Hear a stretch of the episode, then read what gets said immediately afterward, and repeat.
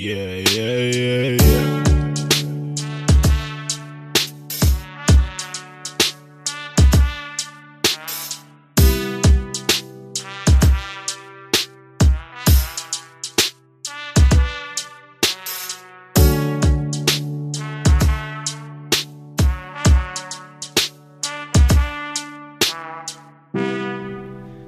Hey guys, my name is Alex, and you're listening to the Thousand Movie Project podcast.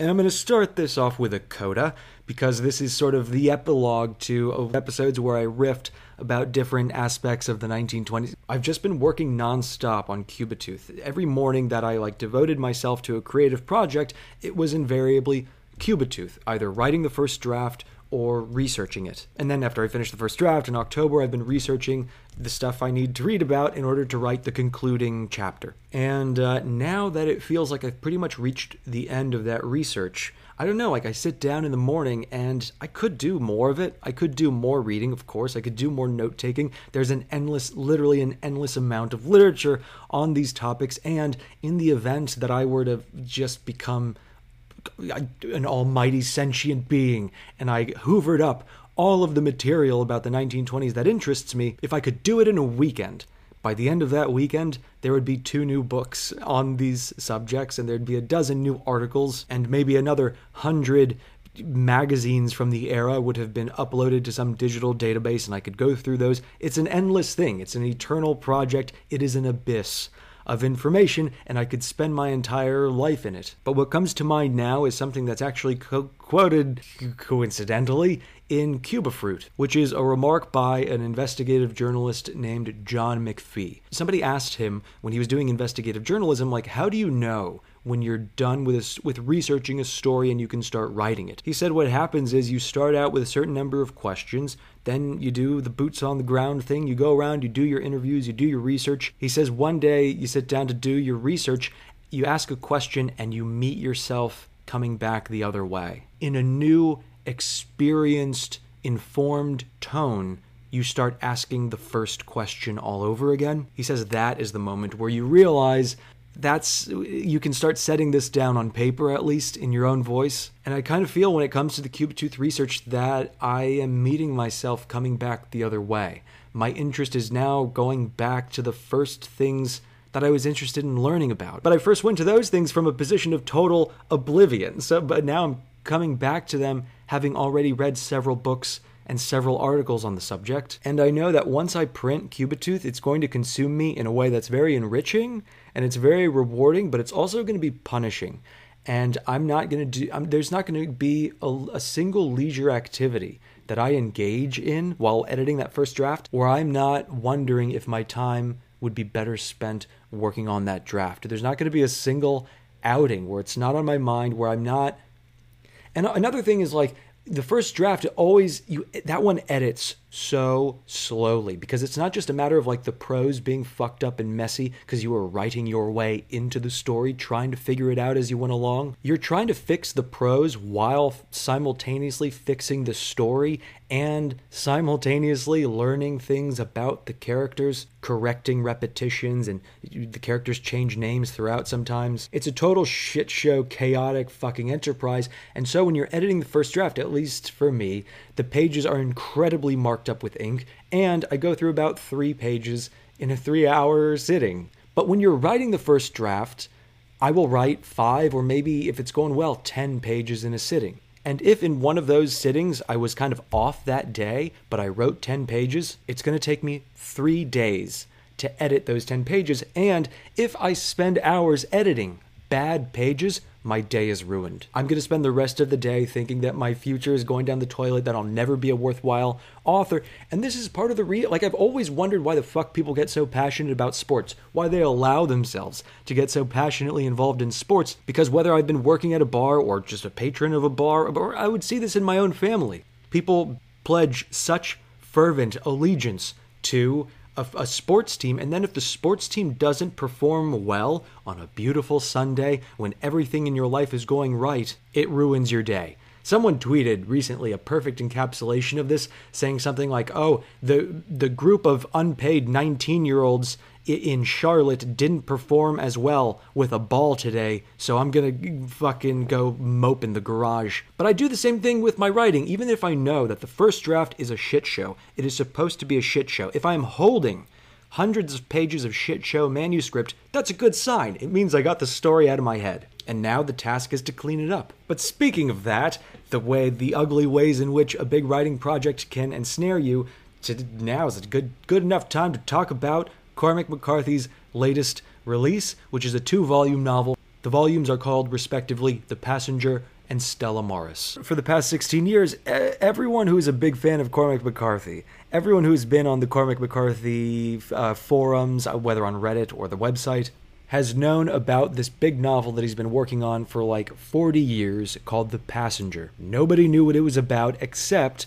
that it explored like elements of physics and mathematics, which have always been serious fascinations for Cormac McCarthy, but he's never addressed them or explored them in a very direct way with his books. So everyone was wondering what this was, and then in 2015, it was announced that The Passenger was going to be released by his publisher Knopf. And then nothing happened. There was no article about the postponement. Nobody had any idea what was going on, and the speculation became like he just wants, he's probably unsure of this, and he's going to let it be published posthumously. Well, it turns out.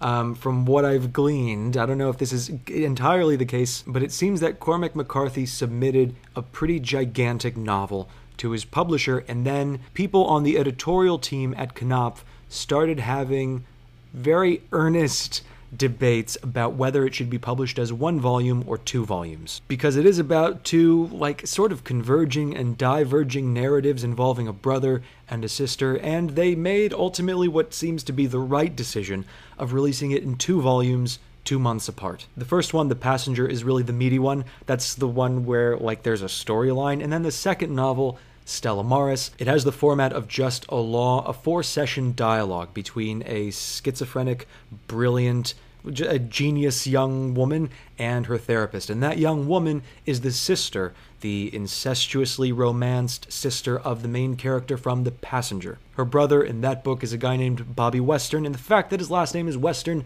seems like a cringy Cormac McCarthy thing, but the book is just weird. It's really bizarre and it's obviously trying to emulate certain things that jo- James Joyce tried to do with Finnegan's Wake. If you're not familiar with Finnegan's Wake, it's a gigantic novel that James Joyce spent 17 years writing, and the entire book is written in puns. Almost nobody reads it. Many people find it absolutely impenetrable, yours inc- yours truly included. But the reason it is so dense and difficult to get into is because the entire story is is the main character's dream and the main character is a guy named Humphrey Earwicker, and Humphrey is obviously haunted by some sort of sexual trauma. And in the course of Finnegan's Wake, this long dream that he's having, you never learn exactly what that trauma is. But Joyce, playing little linguistic games, he gives you clues. So, for instance, we, we are basically told explicitly that he is suffering from a sexual trauma that is so bad it cannot even be put into words. But also, you have to consider that this book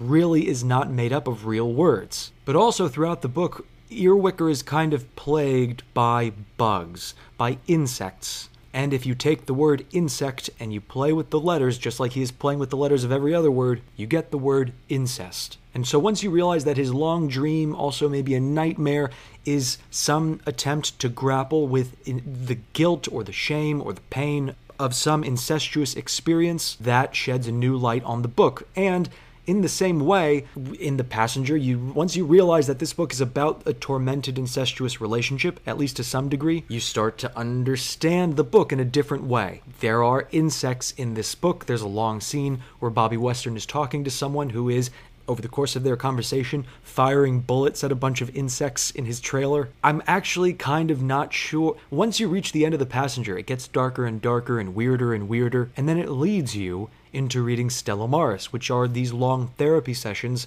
that his dead sister was having before she committed suicide. And I think when I reached the end of Stella Maris, it made me think that in in the passenger, he is sleeping the whole time. That he, the entire the action all of the book's action is taking place in a coma. And of course, it drives you right back to the passenger, and now from page one, the passenger reads like a different book. It is a wheel, it is a cycle, it keeps flowing into itself, and famously, Finnegan's Wake begins mid sentence and it ends mid sentence. And if you want to complete the sentence on the final sentence on the last page of Finnegan's Wake, it is completed on the first page of Finnegan's Wake. It is a constant ring and circles are a motif throughout the passenger, and loops are a motif, and, and snakes and rings, namely the Ouroboros, the symbol of the snake eating its tail. When I first read the two novels back to back, or the two volumes of the same novel, however you want to look at it, I thought the passenger was bizarre. Bizarre to the point that I was like, I'm not sure I like this. And then I read Stella Maris, and I hated it. But it cast such a light, such it's it was so illuminating about the material and the passenger that when I went back to the passenger after reading Stella Maris, it was 10 times better. I was amazed by it. Does it work as a novel? Absolutely not. I don't know, man. It's really impressive. I'm really dazzled by it, and I keep going back to it. And this week, since Stella Maris just came out, I got the audiobook with my monthly credit from Audible and listening to the dialogue. The, the whole book is just a dialogue, and hearing it performed by two actors, I fucking love that too. But I love these two volumes in a deep in in a deep way that I would like. I, I just wouldn't recommend them to anybody. But I don't know. My voice is wearing out. I'm gonna do another episode like a coda about what this is doing to my long-standing relationship with Cormac McCarthy's work, which was so formative. And now I think I might kind of be growing out of it. And I don't know if it's for a lack of appreciation of the work itself, or if I'm coming to see sort of the seams and the paint. There's also the shadow of these two videos that just appeared on YouTube, and we could talk about that in the coming episode. Thank you so much for listening. I will talk to you next time.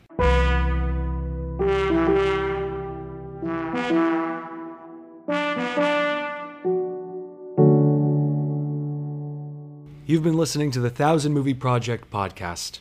If you like what you've heard and you'd like to hear more of it, whether exclusive content, you can become a patron of the show by going to patreon.com forward slash thousand movie project. Again, thank you for listening and thank you for your support.